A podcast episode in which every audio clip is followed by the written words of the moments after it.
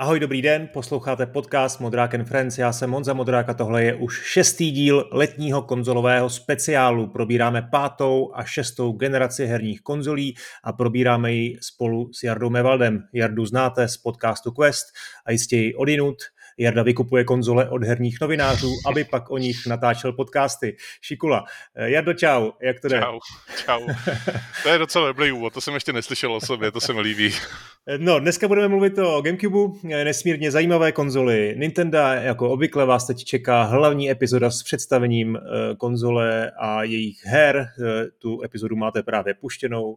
A jako obvykle k ní vydávám také bonusový rozhovor, který je součástí předplatného na Gazetisto nebo Hero Hero mrkněte na herohero.co lomeno modrák. Eh, Jardo, už se blížíme do finále, dneska tedy Gamecube, eh, pro mě osobně vedle Dreamcastu další velká srdcovka. Jak to máš s eh, kostkou ty? Upřímně nic moc. Na kostce z těchto těch všech konzolí, o kterých se tady bavíme, tak jsem asi časově neodehrál nejmíň, ale určitě jsem s ním měl nejméně zážitků, protože já jsem se k docela dost hrám, který právě na GameCube byly, jsem se dostal až v rámci nějakých remasterů nebo remakeů. Takže se asi nedá úplně říct, že bych jako to hrál na té GameCube, byť jako třeba ten ovladač, což je věc, u který se asi zastavíme, tak ten ovladač mě přišel dobrý. To nebyl jako důvod toho, že bych prostě jako jsem jako nedovedl poskládat nějak prsty na ovladač, nebo že bych jako GameCube neměl. Já jsem měl vlastně od toho Frantifu, když jsme se bavili o Nintendo 64, tak vlastně eh, v tom samém balíku co jsem dostal Nintendo 64 od něj, tak jsem dostal i tu GameCube, takže už jako docela dlouho jí mám doma. Mám na ní pár her, ale nikdy jsem s ní neměl nějaký super zážitek. Tak já mám super zážitků spoustu, dokonce i ne tak moc starých, protože máme GameCube pořád u staré televize za Play eh, u nás na chalupě a moji kluci na tom hráli a stále hrají, teď třeba o víkendu znovu eh, Mario Football. Takže máme spoustu zážitků vlastně čerstvých, jo. Ta konzole hmm. je se mnou celých, dá se říct, těch 20, kolik, 22 let. Uh, no, my jsme ve třetím dílu tohle speciálu probrali Nintendo 64 mm, a mezi lety, když to teda se k tomu nějak trošku vrátím, tak mezi lety 1996 a 2002 Nintendo prodalo Nintendo 64 bezmála 33 milionů, což sice bezpečně stačilo na druhé místo, současně to ale znamenalo drtivou porážku od PlayStation, která v těch prodejích eh, těsně překonala dokonce 100 milionovou hranici. Nintendo tedy už tehdy nebylo tou nedotknutelnou firmou, najednou působilo zranitelně, Sony mu uzmula velkou část konzolového trhu a vzala mu zkrátka ten pověstný vítr z plachet. Eh, na druhou stranu pořád tady byl ten neoddiskutovatelný fame nebo jakési jedinečný know-how z hlediska vývoje her. Eh, v kvalitě her Nintendo pořád bylo velkou značkou, tomu samozřejmě nikdo neupíral, i když eh, to současně byla škatulka určená pro mladší hráče. A zároveň teda věc, kterou jsme tady vlastně neprobírali a taky se týká jakoby té generace konzolí, tak je to, že Nintendo, kromě toho, že dělal Nintendo 64 a GameCube, tak vedle toho ještě jelo Game Boy jo, jako, jako separátní vlastně linii jako handheldů, který eh, naprosto neuvěřitelně jako pře, překonali v prodejích všechny ostatní konkurenty a v, del, jako tehdy se říkalo, že to Nintendo drží nad vodou, že jako vlastně ten jako neúspěch, relativní neúspěch, on to nebyl neúspěch, ale relativní neúspěch Nintendo 64 a vlastně i GameCube, takže to zachraňuje ten Game Boy a pak DS. Hmm, přesně tak, to je důležité říct, eh, ale taky se tady začaly objevovat řekl bych, uh, určitý slabý stránky Nintendo. A to byla konkrétně ta jeho neschopnost udržet se v tom náročném závodě o technologický pokrok. Jo? To, co v handheldu nebylo tak nutně jako potřeba, tak uh, to tady prostě u těch televizních konzolí bylo, bylo úplně jako evidentní. Jo? Nebylo prostě schopný vytvořit opravdu nejvýkonnější konzoly. No a tak Nintendo na přelomu tisíciletí potřebovalo něco trošku jiného, nějakou jinou alternativu k Xboxu a k PlayStation 2. Potřebovali konzoli eh, s inovativním ovládáním a potřebovali konzoli s hrami pro všechny věkové kategorie. Konzoli, se kterou si vezmou zpátky ten trh, o který přišli a zase získají zpátky uh, third party vývojáře. My už dneska víme, že se jim to povedlo, ale nikoli s Gamecubem, nýbrž až o generaci později s Víčkem. Protože zatímco u toho Víčka opravdu Nintendo inovovalo, tak si myslím, že ty ambice u Gamecube byly přeci jenom v určitém smyslu přízemnější nebo hmm. konzervativnější. Ta konzole měla kódové označení Project Dolphin a měla být konkurenceschopná, měla nabídnout solidní výkon, měla umožnit jednoduchý vývoj a celé to mělo stát přijatelný peníze. Snadná věc, řekne se. Eh, Genio Takeda, tehdejší ředitel R&D divize Nintendo, eh, to velmi trefně přirovnal eh, k vývoji aut. Jo? Vývoj konzole, vývoj aut, stejná věc. Ne všechny modely musí být nutně supersporty pro závodění. Většina lidí vlastně se, se, se vystačí s nějakým levnějším, přiměřeně výkonným a hlavně spolehlivým modelem, které dostane z místa A do místa B. Přeneseno na konzole, Nintendo chtělo, aby lidi používali GameCube ne na poslech hudby, ne na přístup k webu, ne na sledování filmu, ale eh, na hraní her. Co to přesně znamenalo? Eh, Nintendo se konečně rozloučilo s herními kartridžemi eh, a hry se nahrávaly z proprietárního formátu disku, který měl teda omezenou kapacitu 1,5 GB oproti těm konkurenčním 8,5, jo, ale pokrok tu byl. Eh, další věc, ovladač. Ergonomický ovladač, který měl velmi mm, promyšlené rozmístění tlačítek na tom, jak známo, historicky vždycky přímo eh, spolupracoval Shigeru Miyamoto. Eh, oproti konkurenci, zejména oproti konkurenci DualShocku, byl ten ovladač hodně hodně osobitý, to rozhoření tlačítek bylo neortodoxní, ale myslím, že ten design si hráče získal, eh, čehož důkazem je, že do dneška eh, se hodně používá eh, na, na Switchi, například pro turnajový hraní Super Smash Bros. a, a dalších her.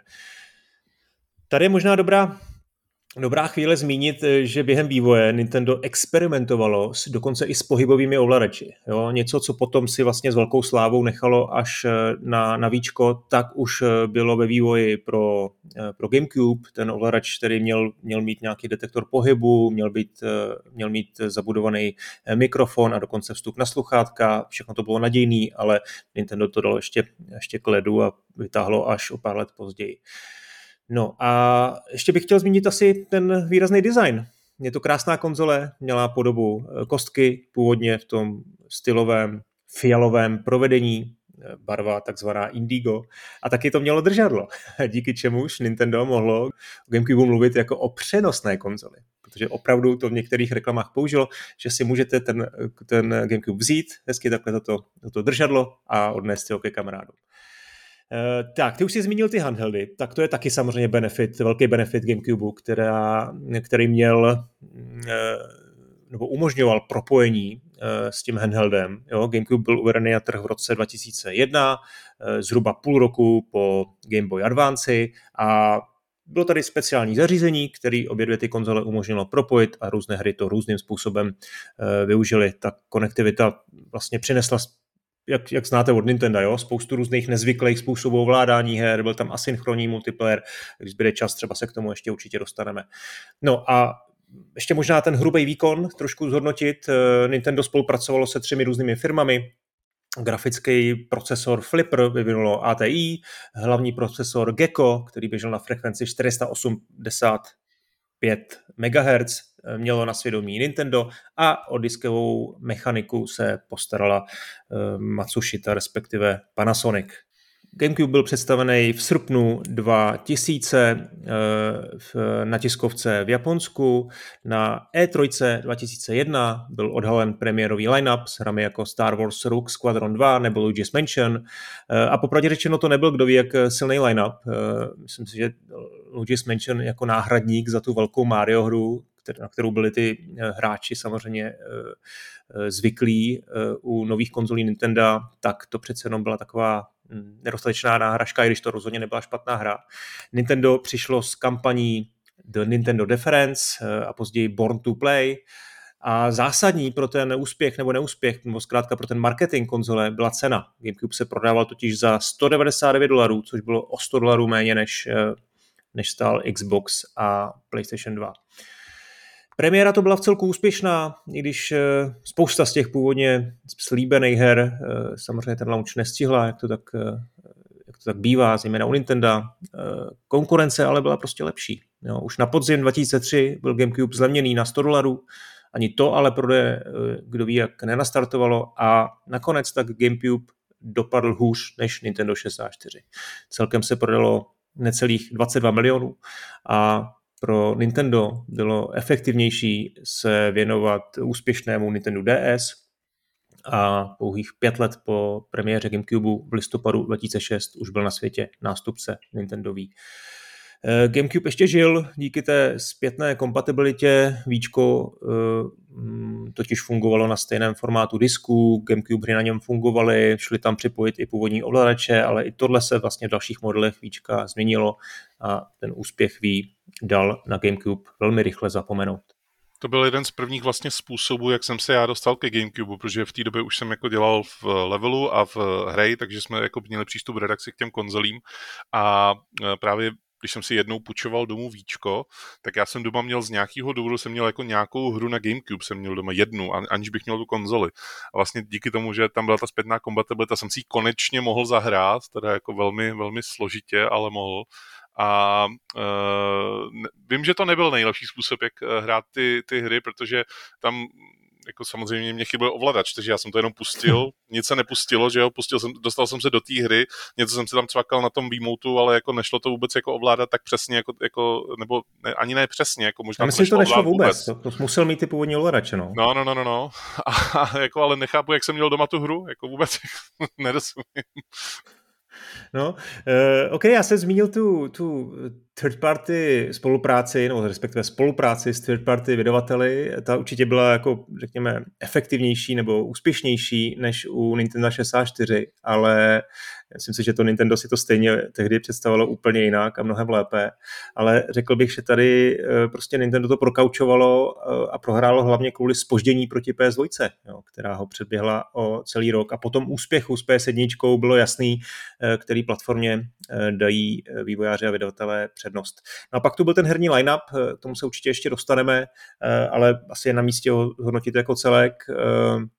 Já bych to celý ilustroval na jednoduché věci. Jo. Zatímco Nintendo 64 mělo Super Mario 64 a Ocarina of Time, tak GameCube, ačkoliv měl super hry, tak si troufám říct, že žádná z těch her, které vyšly na GameCube, vlastně nedosáhly slávy eh, téhle, téhle dvojice z 64. A myslím si, že ani u GameCube se mm, vlastně Nintendo nepovedlo nabourat ten image konzole pro děti. Souhlasím, no. Vlastně i skrz to, jak vypadal vlastně na konzole. Ono prostě to byla taková fialová kostka, jo. To byla nejčastější varianta, kterou jste asi mohli vidět, byla ta fialová kostka, eh, která měla, jak se říkal, to držadlo a byl, strkal si do toho takový malý roztomilý minidisky, jako jo. A to bylo vlastně jako opravdu úplně všechno říkalo, tohle je hra, kterou kupte, nebo tahle je konzole, kterou kupte dětem do jejich dětského pokoje. Jako velmi hmm. zjednodušeně řeč, řečeno zase. A i ty hry, které tam byly, tak vlastně jako spousta z nich jako nějak se neštítila se násilí, ale rozhodně tam jako nebyla to konzole, na který jste si zahráli GTAčko, to tam prostě nevyšlo. E, nebyla to konzole, na který jste si mohli zahrát, dejme tomu třeba minule zmíněného Duma 3 nebo Half-Life, taky to tam prostě nevyšlo. Bylo to svý, bylo, bylo to hodně svý a uh, hodně Nintendo vlastně zabodovávalo s těma jako first party hrama, ale upřímně jako mimo ty first party hry já si úplně nevybavuju jako nějakou velmi úspěšnou věc, která by byla od third party vývojáře, jako je EA nebo Ubisoft. Jako jo. Samozřejmě tam byly ty hry, Prince of Persia třeba série tam vyšla, ale jako, že by měli velký úspěch na Gamecube, to úplně ne.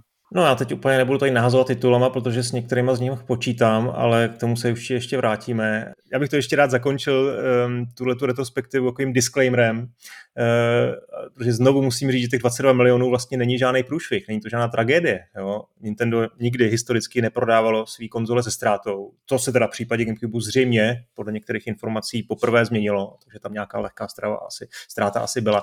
Ale přesto si myslím, že ten celý biznis pro, pro Nintendo nebyl ztrátový a hlavně hlavně uh, si i tu případnou ztrátu prostě Nintendo určitě vzhledem, k tomu úspěchu eh, handheldu mohlo, mohlo dovolit. Tam byla ta anomálie v podobě toho PlayStationu, jak už jedničky, tak dvojky, který prostě byly tak neuvěřitelně úspěšný, že ty ostatní vlastně soupeře na tom trhu totálně zadupali a vlastně v porovnání s tím, když jako řekneme, že první PlayStation prodal 100 milionů, druhý PlayStation prodal 150 milionů, možná ještě trošku víc, tak oproti tomu těch 30 plus minus u Gamecube i u Xboxu vypadá jako málo, ale ono to fakt málo není. No. No tak jo, tak ty už jsi trošku naznačil, eh, jak jsi k tomu Gamecube přišel a zase jsi k němu přišel po letech, tedy někdy až jako po, dávno po, po té, co bylo uvedený víčko na trh, je to tak? Je to tak.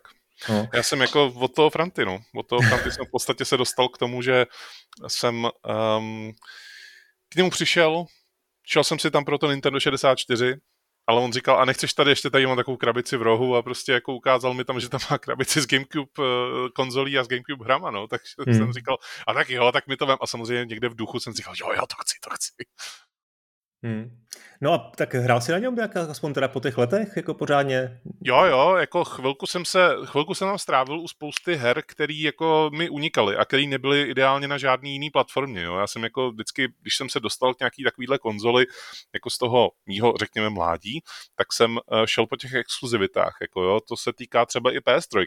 Já jsem dlouho neměl PS3 a pak jako když jsem se k ní dostal, tak jsem si na tom vyloženě kupoval jenom exkluzivity a nic jiného, jako měl jsem to v podstatě jako stroj na exkluzivity a u toho Gamecube to bylo stejný. Tam jsem taky uh, společně s tou konzolí jsem k tomu dostal nějakých asi 10 her a plus ještě dalších 20 jsem si dokoupil, takže teď mám doma nějakých 30 krabic hmm. a všechno to jsou exkluzivity. Žádná z těch her není dostupná na žádný jiný konzoli, takže jako vlastně hmm. já to mám čistě jako exkluzivity machine. To je hezký. Já musím zde zaspomínat na, na tehdejší spolupráci s Conquestem v Česku, protože já jsem, snad to můžu říct, velký kamarád s Pepou Kantorem, který to tady vlastně vedl a s tím oni už, oni už vlastně získali tu distribuci předtím, takže dělali uh, Game Boy Advance a, a Nintendo 64 úplně na sklonku jeho života, ale potom vlastně začalo ve velkým uh, to ten prodej Gamecube, eh, tak jsme se dohodli, že vlastně, že já jsem tehdy vedl nějaký PlayStation 2 časopisy, měli jsme tam nějakou jako krátkou malou rubriku, dělal jsem pro, pro Nintendo i nějaký jako jejich, eh, řekněme, reklamní časopisy na, na Gamecube, takže, takže jsem vlastně měl tu konzoli přímo z první ruky a vlastně většinu her jsem dobře dostával, jo, já jsem opravdu mám něco jsem si koupil za velmi dobré ceny, ale hodně jsem toho i dostal, takže mám doma opravdu velkou knihovníčku her na GameCube. Řekl bych, že jich bude možná střízlivě 60. Jo. Eh, je tam hodně takových těch, eh, takových těch multiplatformových zapomenutelných her, ale taky tam je hodně first party titulů a je z čeho vybírat, proto, proto vlastně to mám na té chalupě do dneška. No, takže jsem na GameCube sice nehrál zdaleka tak jako na PlayStation, to určitě ne, ale jinak eh, vlastně byla i v té redakci naší, eh, kde jsme dělali PlayStationový časopisy Tip Station, PlayStation Magazine, PSM2 a Play, tak prostě vlastně pod tou televizí byl vždycky zapojený Gamecube a velmi často jsme na něm hráli, pokud si dobře vzpomínám, tak hodně, hodně se tam hrálo ISS, jako i starý ještě fotbálek, který, hmm. který nás prostě bavil víc než FIFA. E, potom ve Score vlastně, když už jsem vedl jako Score z, z, z redakcí Mikoláše Tučka, tak jsme tam hráli WarioWare. Takže ten Gamecube nás jako provázel vlastně i tím redakčním životem vlastně dnes a denně a mám na něj jako velmi, velmi hezký vzpomínky a nejenom na ty, na ty, jako ty velké hry, ale i na takový ty obskurnější tituly, kterým bych se jinak, jinak eh, určitě nedostal. Doufám, že máš jako v přípravě na ten draft náš i nějaký obskurní tituly, protože já tady jako, já se tady i rád nechám vzdělat, jako jo, protože jako co se týče těch tajů vlastně té knihovny, toho Gamecube, tak já jsem jako úplně do nich si myslím neproniknul. Já mám takový ty prvoplánové věci, po kterých jako asi půjdeš, když jako teda tu konzoli si pořídíš a na, napíšeš si do internetu 10 nejlepších her na Gamecube, tak prostě jako v podstatě všechny mám. Ale hmm. jako nemyslím si, že mám jako nějaký zářezy, který by byly jako opravdu ta ta odvrácená strana jako měsíce, to se týče Gamecube. Jako. Hmm. No, hele, tak pojďme rovnou na ty hry asi. Není, není třeba ztrácet eh, čas. Eh, na Wikipedii koukám, že je uvedeno 651 her. Jo, když si to dejte do, do srovnejte to s těmi předchozími konzolemi, není to moc, ale není to ani málo. Co je zajímavé, tak před, vybavíš se, jaká byla poslední hra, nebo napadne tě, jaká byla úplně poslední komerčně vydaná hra? Je to, jo, je to já strašně jsem to zajímavý, měl snad jako. v nějakým, nějaký paměťovém bloku ve svém mozku, je to myslím Meden 08 nebo něco takového. No, to, to si myslím, že to právě každýho napadne, že to je nějaký fotbal, ale poslední hra, která vyšla, byla byl Twilight Princess byla Legend of Zelda Twilight Princess na konci 2006 a potom vlastně konec. Takže takovouhle velkou, velkou hrou, která samozřejmě souběžně vyšla i na tom, na tom, na tom víčku, jo, stejný vlastně podobný verzi, tak ale oni ještě zpětně vydali, zpětně vydali tohle. Oni to a... slíbili tehdy, jako že prostě Twilight Princess původně měla být jako hra na Gamecube, jako, jako hmm. taková, pak teda se jako ten vývoj protahoval, protahoval, protahoval, až vlastně vyšlo víčko a oni souběžně s tím vydali obě dvě ty, obě dvě ty verze a pokud jako mě paměť neklame, tak dneska je ta Twilight Princess pro GameCube, velmi žádaná vlastně verze a hodně jde nahoru v ceně a vlastně hmm. úplně to stejný se stalo u ne Tears of the Kingdom, jak se jmenovala ta předchozí Zelda na Switch. No, nebyl to Tears of the Kingdom, ale byla to... Breath of the Wild. Breath of the Wild, která taky zároveň vyšla na výučko ještě a na Switch. Hmm. A vlastně i ta výučková verze je velmi, velmi žádaná.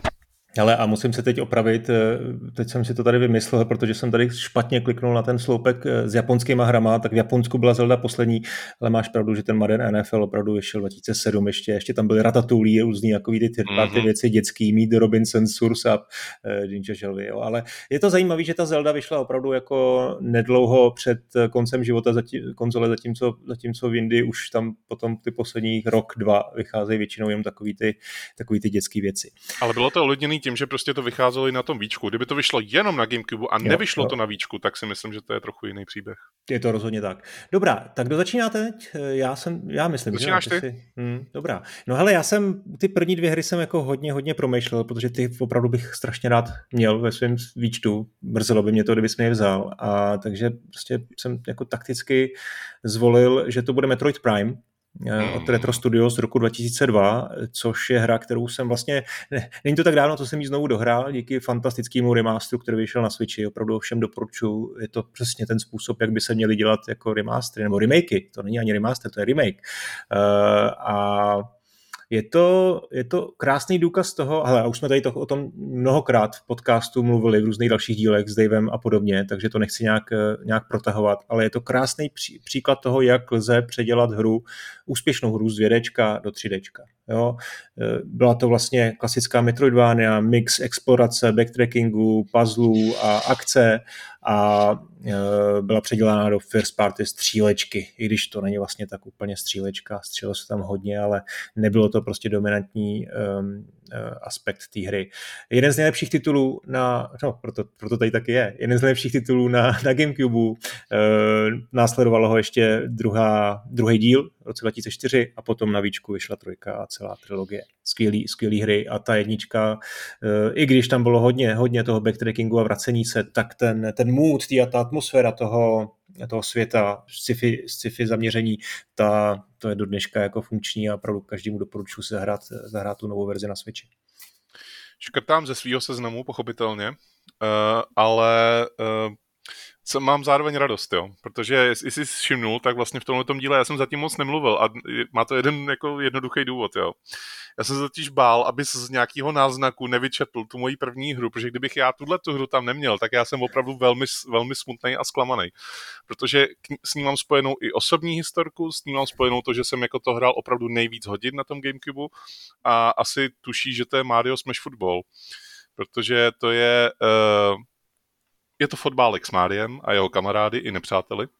A já jsem a... ho zmínil teda mimochodem, ty si říkal. Já vím, já jsem, já jsem absolutně na sebe nedal nic náhodou, vůbec, jo, jo. ne, vůbec. uh,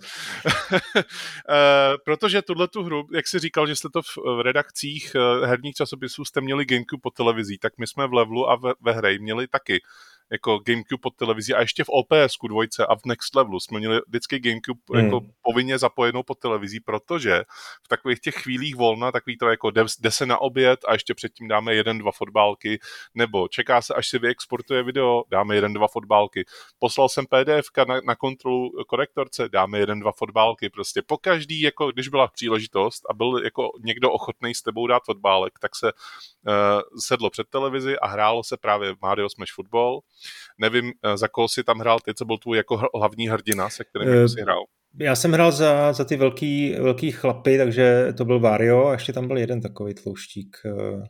Já jsem hrál za Donkey Konga vždycky. Donkey Kong, ano. Tak Donkey, jako Kong, Donkey Kong a Vario. Já jsem potřeboval a... takový, aby byl, aby byl jako stabilní, aby se nedal úplně sestřelit. No, ale hele, ta hra byla skvěle vyvážená. Jo. Úžasná. Teď ti beru úžasná. ti teď trošku určitě to, co máš na jazyku, ale byla, byla vyvážená. Byly tam jako velký rozdíly, Princezna Peach, velmi odlišná, ale, ale fakt si mohl hrát za kohokoliv a měl si jako vždycky šanci. Nebylo to tak, že prostě někdo byl jako lepší a, a s ním se z toho mohl jako vlastně ovládnout eh, tu, ten zbytek roustru. A často se stávalo, že eh, z takového toho dáme na dva vítězný, to znamená, jako vždycky to byly tři zápasy, protože vždycky jeden vyhrál jeden, druhý vyhrál druhý a pak v tom třetím se teprve rozhodlo, tak z toho bylo jako třeba hodina hraní, jako jo, že jsme se u toho totálně zapomněli.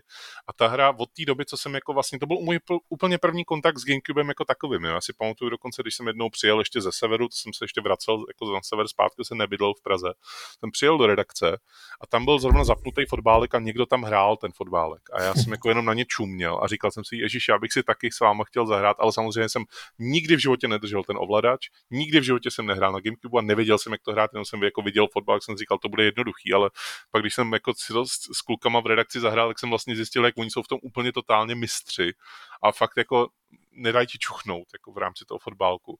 A když už jsem se teda to naučil, když už jsem jako pár let teda v té redakci byl, tak stále ten Gamecube, tuším, že do roku 2011, nebo tak nějak, tam byl prostě zapojený pod tou televizí a furt se ten fotbálek už trochu zmenší pravidelnosti, ale furt se hrál a pro mě je to opravdu ta hra, kvůli který jako já bych si měl koupit Gamecube a fotbálek a to bych hmm. si vystačil jako by v podstatě s tím, jo? jako ty ostatní čtyři hry už jako mě nezajímají a mně stačí ten fotbálek a samozřejmě ještě někdo druhý, protože eh, jenom polovina zážitku je to, když to hraješ proti počítači, musíš mít toho druhého člověka, aby si jako bavil vlastně u toho pořádně na tu stoprocentní jako možnou míru.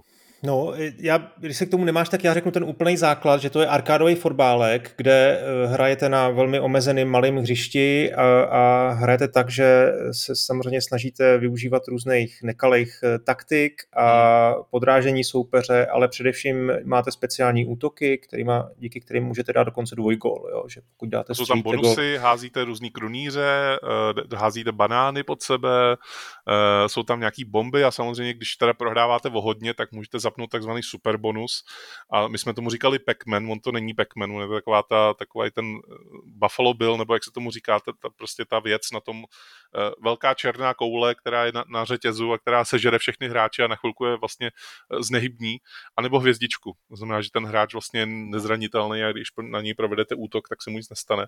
A my jsme vždycky vypínali hvězdičku a nechávali jsme tam jenom Pac-Mana a, a hráli jsme to tak, že prostě dvojgol na konci ten byl opravdu klíčový málo kdy se to stalo teda, jako že by někdo mm. uh, jako prohrával tak moc, že by potřeboval tu pomoc vlastně toho, toho speciálního bonusu. A ještě poslední věc, co jsem k tomu chtěl říct, a to je fakt, že uh, my jsme chtěli hrát i následovníky toho fotbalku. Na Víčku vyšel jeden a na Switchi vyšel jeden. Na tom Víčku to jsme ještě zažili v té redakci, ale to jsme hráli chviličku a strašně rychle jsme se vrátili zase zpátky k tomu Gamecubeovému. Ten Switchový, ten už jsem si hrál tady já sám doma a říkal jsem si, jako jenom šlo demo nějaký a jenom z, z toho dema jsem si říkal, to prostě to mě vůbec nebaví. To prostě není ono. A ne, že to není ten fotbálek, na který já jsem zvyklý, to je jako logický, že to nemůže být ta stejná hra, ale že ta vyvážení té hry je prostě jako špatně. A hmm. vůbec to ke mně nepromluvá, jako že bych to chtěl hrát.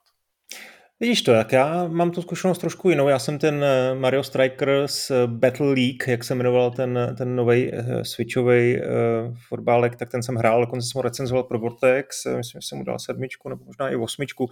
Bavil mě hodně, bavil mě hodně. A celkově bych to schrnul tak, že ty hry byly fantastický v tom, že byly fakt jako easy to learn, hard to master, jo? že to, co ty hmm. popisuješ, samozřejmě bylo těžké přijít do redakce a proti těm ostříleným uh, hráčům prostě něco jako předvést, ale ona tě ta hra jako nechala dát gol, když si prohrával 5-0, tak prostě ona ti trošku jako, ona ti trošku jo, jo. jako dala líznout, jo, abych tak řekl. Takže takže vlastně si to užil taky a postupně si jako chytal ty finesy, viděl si, jak to hrál ten soupeř, eh, že on naučil si se prostě ty skluzy, který za začátku si vlastně vůbec nedělal, potom si se naučil prostě jako běhat a dělat všechny ty další věci, velmi co tam šli a eh, za, za pár týdnů člověk jako to uměl. No. Takže, eh, a ještě bych jako řekl jednu věc, co je fantastická, je, že prostě to je to je ještě doba, kdy ty hry na tom disku musely být jako ve finální verzi. Jo. Mm. Dneska by vycházel patch 1.05, 1.010, 1 kde si co si a furt by ladili tu, tu vyváženost, ale tehdy prostě na tom disku musela být hotová hra, žádný peče, dobře, kdyby tam byl nějaký velký bug, tak se vydala nová herze, stahly se verze, stahly se kopie a, a to, ale to se nedělo, tady prostě směl hru, která byla dokonale vyvážená prostě v základní verzi, tyjo. to dneska prostě v době day one patchů a vlastně patchů každý mm. další týden je, je prostě úžasná, úžasný. No. Takže tak to je moje první hra. V tom pěkný, to ti, já jsem ji tom, v tom výběru měl někde vzadu jako s otazníčkem a tou druhou hrou, kterou opravdu chci, abych měl já ve svém draftu, je Resident Evil 4.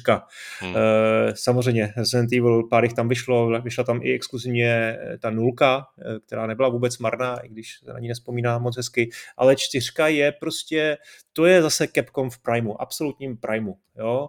On je teď v Primeu taky, teď vydává fakt samý, samý hity, ale prostě 2004 Eh, a to je možná tady je dobrý říct, jak se to jmenovalo? Jmenovalo se to Capcom 5. Capcom jo. 5, ten, jo, jo, jo. Celý, ten, celá ta aktivita, kdy vlastně Nintendo ve chvíli, kdy opravdu na tom bylo špatně z hlediska té third party podpory, tak se dohodlo s Capcomem a Capcom oznámil, že udělá pět exkluzivních her na GameCube. Nakonec to úplně jako neklaplo, Uh, myslím si, že vyšly čtyři, jestli si dobře vzpomínám, nebo tři, čtyři snad. Uh, Beautiful Joe, Piano, uh, Resident Evil 4 a Killer 7 tak. a ta poslední, co nevyšla, tak to byl Dead Phoenix. Dead Phoenix, správně.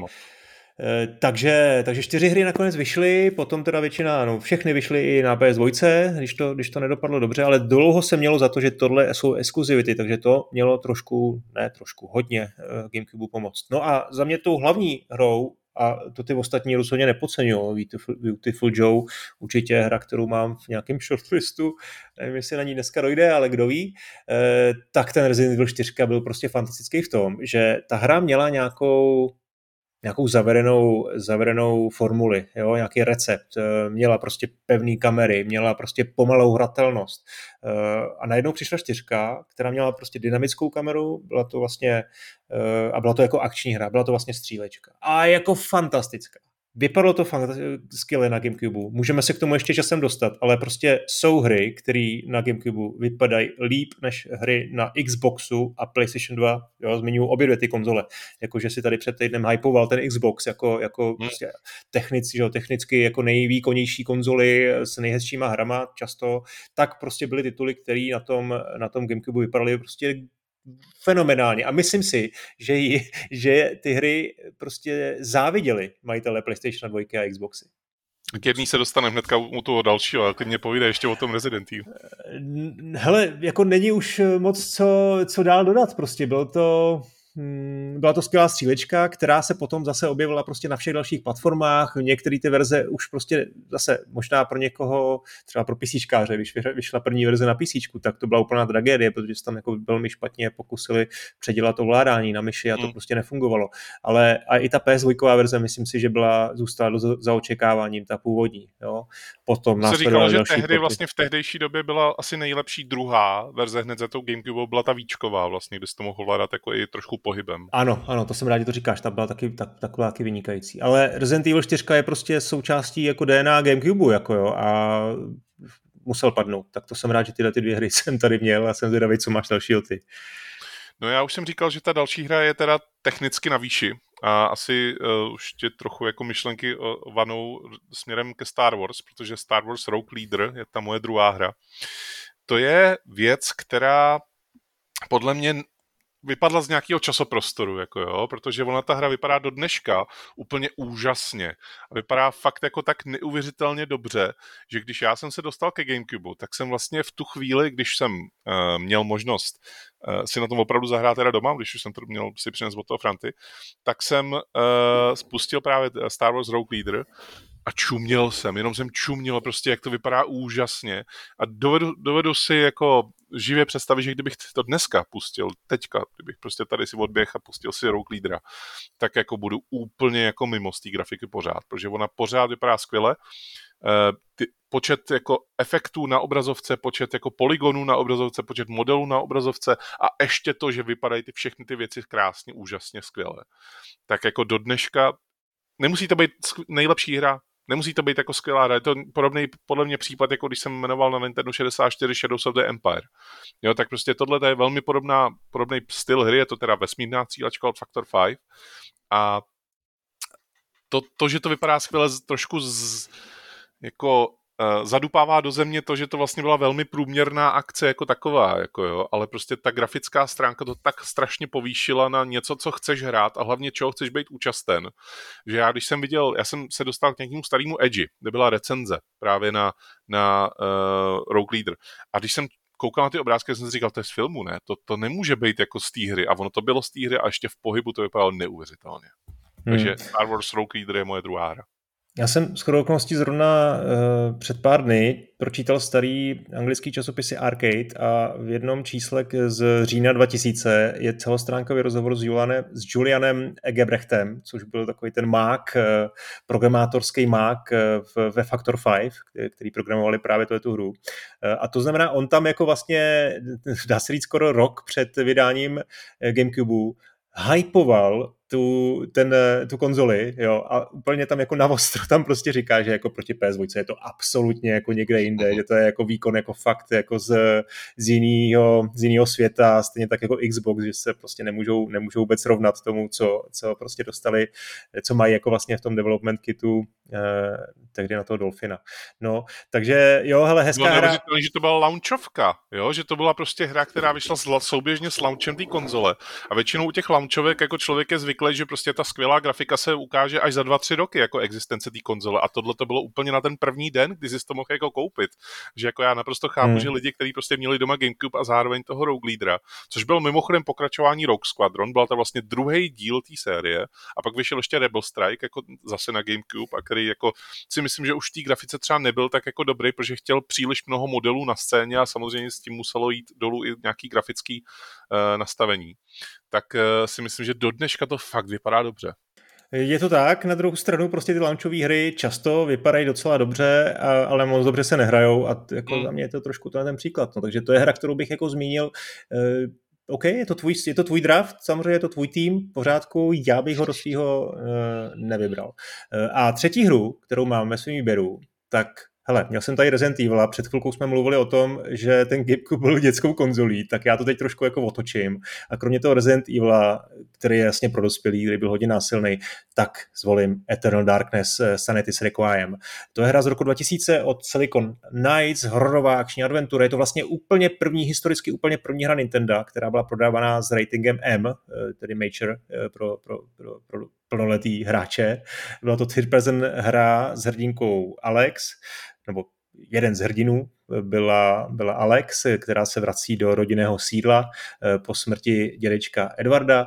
No a tam se to všechno trošku zvrtne. Eh, zvrtne se to tak, že eh, hrdinka má problém se svojí příčetností, takže kromě toho, že máte samozřejmě klasickou manu a zdraví, tak musíte kontrolovat taky, taky tu její sanity. Jo? A pokud ten ukazatel sanity je příliš nízko, tak se dočkáte takových různých efektíčků, který často, a to je právě to, v čem tu hru já do dneška jako vlastně na, na ní nedám dopustit, který nabourávají čtvrtou zeď. Jo. Mm-hmm. A mám s tím prostě spoustu osobních zážitků, kdy jsem tu hru hrál na té staré CRT televizi a najednou se objevila uh, zrnění. Jo? Říkám, ty sakra, rozbila se mi televize, tak zvoní začala, začala bušit.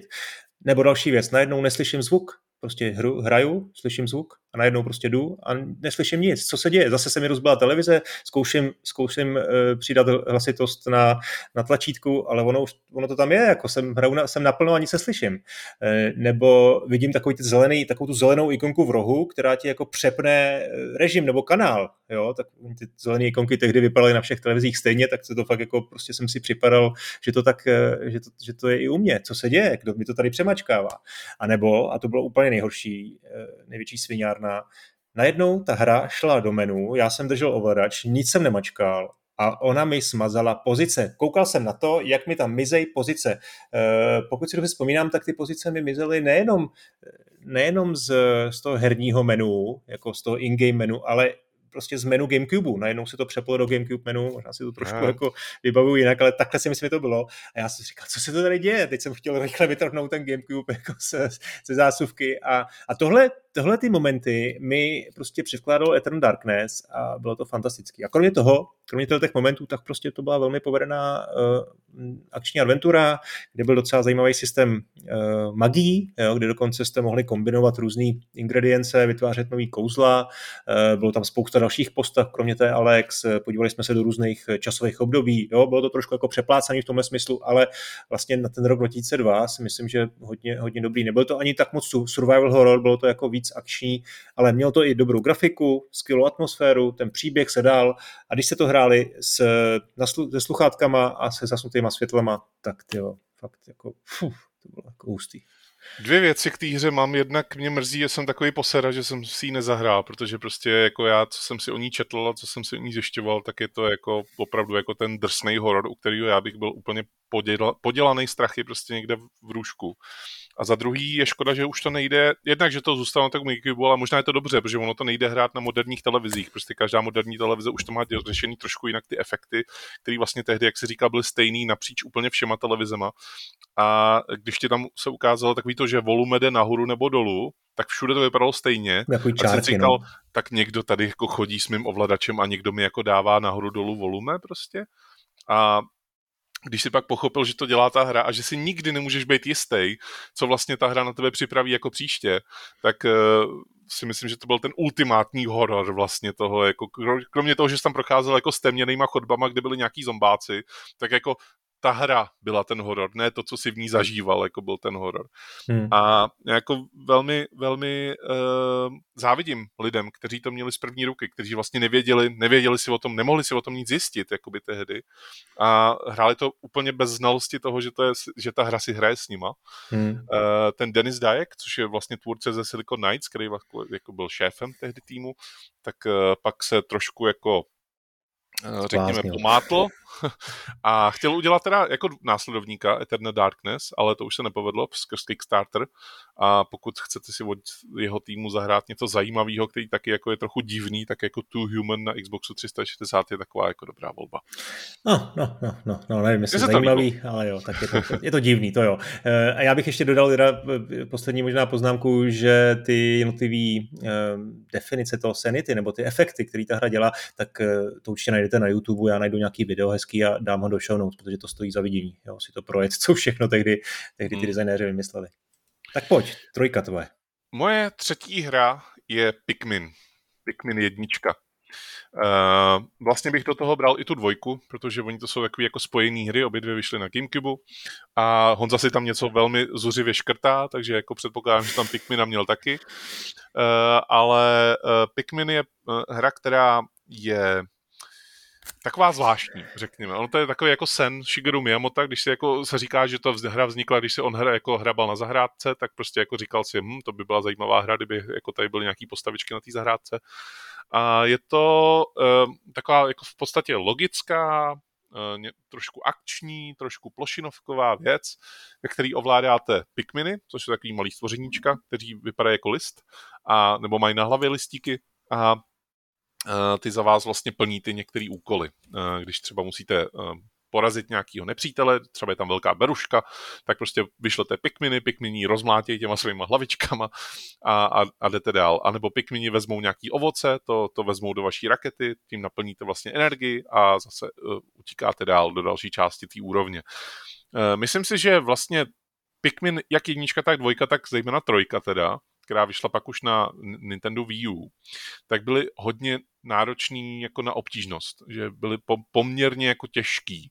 Až ta čtyřka, vlastně, která vyšla teď konc, tak ta se dá hrát i pro člověka, který vlastně neočekává od toho nějakou velkou výzvu, ale u jednička a dvojky, který mimochodem vyšly i na víčko s předělaným ovládáním, vlastně jednička a dvojka, a myslím si, že to je lepší, než to hrát na tom Gamecube, tak eh, to je pro mě jako spíš ten koncept té hry, než jako, že bych měl nějakou skvělou jako vzpomínku s tou hrou jako takovou. Mám rád Pikmina, mám jako tu sérii mám rád, uh, hrál jsem jedničku i dvojku na tom Gamecube, protože to bylo součástí těch her, který jsem dostal od Franty, ale Uh, doporučuji spíš tu sérii jako takovou, než, než eh, jako nějakou konkrétní hru z té série. Jo, Pikmin, Pikmin samozřejmě dobrý. Uh, neměl jsem ho seznamu, já jsem se tady čárkoval tabulku, do které si to zapisuju, takže zatím je to velmi přátelský, Jardo. Jsem rád, že, že máme jako velmi odlišné volby. Uh, tak, mojí čtvrtou uh, hrou v draftu z Gamecube je, je Zelda musím ji tady dát, protože nejsem si jistý, jestli by si po ní sáhl. Eh, Zeldy vyšly, když, se, když teda budeme mluvit o těch hlavních dílech, tak vyšly na, na Gamecube 2, o jedný už eh, něco padlo, ten Twilight Princess, to byla hra, kterou, kterou sdílel Gamecube s Víčkem. No a tou druhou, tou mojí, je Wind Waker. Eh, to, to byla hra, která vlastně přinesla takovou kontroverzi, protože Nintendo na E3 kdysi dávno probovalo novou Zeldu trailerem s, s Linkem, který byl realistický. Jo. Taky je to, je to hezký vidět, dohledat si to, protože to bylo fakt realističtější než cokoliv, co předtím uh, všechny ostatní Zeldy nabídly. No a najednou potom uh, Nintendo vlastně vydalo hru, která měla takovou jako kartunovou grafiku, jo, bylo to cel shade uh, styl, navíc to bylo celý situovaný do vodního světa, což představovalo takový jako zvláštní způsob jako navigace a, a přesouvání se, ale za mě to prostě všechno dobře, dobře zapadlo. Bylo to taková hra, která byla velmi přístupná pro začátečníky, takže pokud mm. mezi, mezi posluchačema je, je někdo, kdo tu Zeldu ještě stále jako neobjevil a chce někde začít, tak možná ten Wind Waker vůbec není, není, není špatná volba, ačkoliv bohužel není k dispozici žádný extra jako vlastně nová, nová verze. Jo, naposledy vlastně vyšel HD remake, pokud se nepletu na výučku, tak já doufám, že by, že by to Nintendo, jako co o tom už jako do posledních let eh, spekuluje, tak doufám, že k něčemu dojde, ale zatím nedošlo. Ale i když se vrátíte k té verzi na Gamecube, tak budete určitě spokojený, protože ta hra vlastně staví na základech eh, Ocarina of Time, z 64 a všechny ty věci jako vylepšuje. Bylo možné tam jako hejbat kamerou, eh, bylo možné tam dělat protiútoky nepřátelům. Ty souboje byly mnohem takový promyšlenější, používání předmětů tam bylo takový rozšířený. Některé věci zůstaly úplně netknutý a některé prostě byly, byly vylepšený. A ten, zase ten, ta, už jsem zmínil, ty oceány, když tam prostě jedete na té na loďce prostě po té vodě a objevujete ostrovy a na těch ostrovech pokořujete dungeony, tak to prostě mělo tu jedinečnou atmosféru, kterou, která podle mě Wind Waker odlišovala od jiných dílů, takže prostě i když jako obvykle ty RPGčka tolik jako nemusím, tak uh, tuhle hru jsem si na Gamecube velmi užil. Souhlasím. Měl bych jí tam, ale asi ne úplně někde hodně vysoko, ale měl bych jí tam, kdyby se jako si ji nevybral, tak asi jako pátou hru bych si ji vzal taky, protože byť jsem jí třeba ani nedohrál, protože prostě už to bylo jako po vlastně tom vydání a už jsem se k tomu nedostal. Dostal jsem se až tomu HD remakeu právě na tom výučku. A i výučko jsem měl zapojený velmi krátce pod televizí, takže jsem jako se nedostal až na konec. Tak eh, to byla jako hra, která zase pro mě jako fungovala čistě tou grafikou, jo, protože ono jako Legend of Zelda hry hmm. té doby uh, mě jako nějak neoslovovaly tím, jak vypadaly. Jako oslovovaly mě tím, že to byly dobré hry, ale neoslovovaly mě tou grafikou, což se třeba změnilo u té Majory, kterou jsem zmiňoval, u Nintendo 64, která taky vypadala trošku jinak. A pak u toho Wind Wakeru, ale jako taky čekám spíš, než že, to, že si to zahraju v nějaký emulaci, takže spíš, že to Nintendo vydá na tom Switchi a tam si to teda budu moc konečně zahrát. No, tak bychom se dočkali. Tak jo, pojď eh, s tvojí čtyřkou. Moje čtvrtá hra je, přemýšlím, já trošku zariskuju, eh, nechám si jednu věc na úplně finální pozici, ale doufám, že mi ji nevybereš. Eh, moje čtvrtá hra je závodní, je to F-Zero GX. Je to, je to velmi rychlá závodní věc, která vlastně tu celou sérii F-Zero, podle mě to je její nejlepší díl, tohleto, ten, ten díl na ten Gamecube. A tam opravdu jediný, co stačilo u té hry říct, nebo jako, ona to není nějaká úplně objevná závodní hra, tam prostě jako jezdíte proti 40 soupeřům na jako tratích, které jsou jako v různě futuristických nebo nefuturistických prostředích. Ale to, co je na té hře jako nejúžasnější, je ta rychlost. To běží prostě v 60 snímcích za vteřinu. Ne, neklesne to ani o pikosekundu.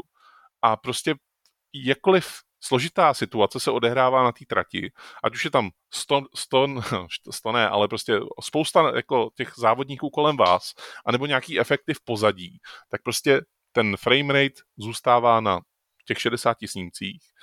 Jede to přes 1000 km za hodinu, můžete tam jezdit a uh, jak jsem říkal, je to jako žádná, žádná objevná věc to není, je to prostě závodní hra, jako co bys chtěl čekat od závodní hry, když se to nemenuje třeba Gran Turismo, jako jo.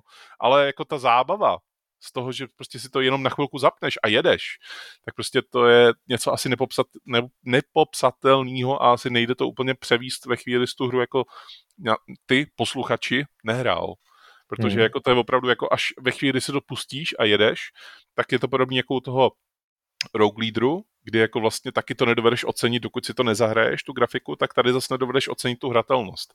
Že opravdu je jako skoro, skoro absolutní. Ty, ty říkáš, co by si člověk jako mohl přát od závodní hry a já řeknu třeba příběh. A ten tady byl poprvé. Jo? F-Zero vlastně, kolik vyšlo dílů? Vyšlo na SNESu F-Zero, eh, vyšlo pak... Na 64 vyšel. Na 64 X, potom vyšlo na Game Boy Advance eh, Maximum Velocity, to bylo zvláštní, hrát tady tu mm. jako svižnou futuristickou závodní hru taky na GBAčko, ale bylo tam, bylo tam skvělý a to GX. No a mělo příběh, bylo tam jako devět kapitol, já si to pamatuju. Tam byly i různý jako scénáře, to nebylo opravdu jenom o tom dojet jako první, ale prostě různě dosahovat různých časů, byly tam různě jako vlastně ty soupeři a tak dále.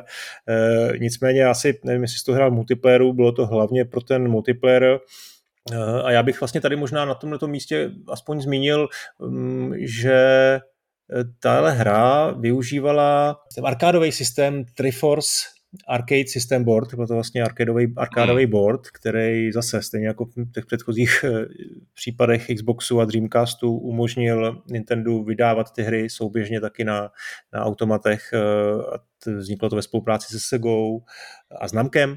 Vyšly tam hry jako, myslím, že Monkey Ball byl vydaný, dokonce Mario Kart samozřejmě byl vydaný na, na, na automatech, takže tohle, tohle bylo fakt dobrý a na tom automatu jsem to někdo, někde jednou viděl, tuším, že to bylo v Londýně a to jsem teda zíral. Obrovská obrazovka, a taky to prostě bylo neskutečně rychlý. Takže za tu rychlost velký body, samozřejmě nebudeme si nic nalhávat, futuristické závodní hry, ty byly všude velmi dobrý, povedený i na PlayStationu, a na PlayStation 2 samozřejmě, eh, ale v tomhle tom eh, to dokázalo Nintendo velmi umě konkurovat a do dneška je spousta fanoušků, který chtějí nový díl a je to taková ta jedna pikantní informace, že není to tak dávno, myslím, že to bylo nebo předloni, si nějaký fanoušek koupil za několik desítek tisíc eh, dolarů akcie nebo, nebo jenů, nevím teď čeho, akcie Nintendo jenom proto, aby mohl jít na tu valnou hromadu a tam se prostě zeptat toho prezidenta, bude, prosím vás, pokračování Jevzíra a dozvěděl se, budeme dělat různá pokračování našich různých značek, eh, zachovejte nám přízeň. Tak eh, to je prostě fanouškovství, fanouškovství s velkým F, tak to má být. Už 20 let ta série spí, eh, příští rok to bude 20 let od vydání toho Climaxu na tom Gameboyi. A já si myslím, že teda by se to fakt zasloužilo jako nějaký nový díl, že to je až neuvěřitelný, že jako 20 let prostě jako tady žádný nový F-Zero není, protože to je jedno z těch jako z těch, z těch pokladů toho Nintendo, jako jo, to je prostě jedna z těch sérií a ono jich které mají hodně, jako zase jako, ne, že ne, ale, ale tohle je opravdu jedno, jedna z těch sérií, která by si jako zasloužila jednou, aspoň za generaci, jako nějaký nový díl, no, a to, že tady už 20 let nic není, to je fakt jako zvláštní. Je to tak, no. Uh, tak jo, tak jdeme do finále naše poslední hry. Já už tradičně volím srdíčkem, dávám takovou tu svoji osobní hru a už, už tady padla uh, dneska a je to WarioWare. Je to WarioWare uh, celým názvem Mega Party Games. A sice v názvu je Mega, ale tehdy se zavedlo takové označení, že to jsou spíš mikro party hry. Hmm. Eh, a to byla kolekce miniher, kolekce miniher něco, co to je takový svébytný žánr, který tady je s náma dlouho, už samozřejmě od nějakých 8-bitových, 16-bitových konzolí a tak dále. Eh, je to hodně zaměřený na party, na mejdany, kde prostě čtyři lidi vemou čtyři ovladače a teď narychlo hrajou nějaký jako jednoduchý hříčky. No ale WarioWare, ten přinesl takovou jako ujetost v tom, že vy jste dostali eh, na obrazovku něco, během zhruba jedné vteřiny jste si museli jako vydedukovat, co to znamená. Například tam je nos nahoře a dole je prst, který se pohybuje zleva doprava a vy jste museli zmáčknout tlačítko ve správnou chvíli, aby ten prst se trefil do toho nosu. Takže takovýhle ujetý nápady tam byly, vy jste měli vteřinu na to pochopit, vteřinu na to to provést a vteřinu na to vidět, teda, jestli se to povedlo nebo nepovedlo. Takže to byly takový tří vteřinový, opravdu doslova do písmene mikrohry.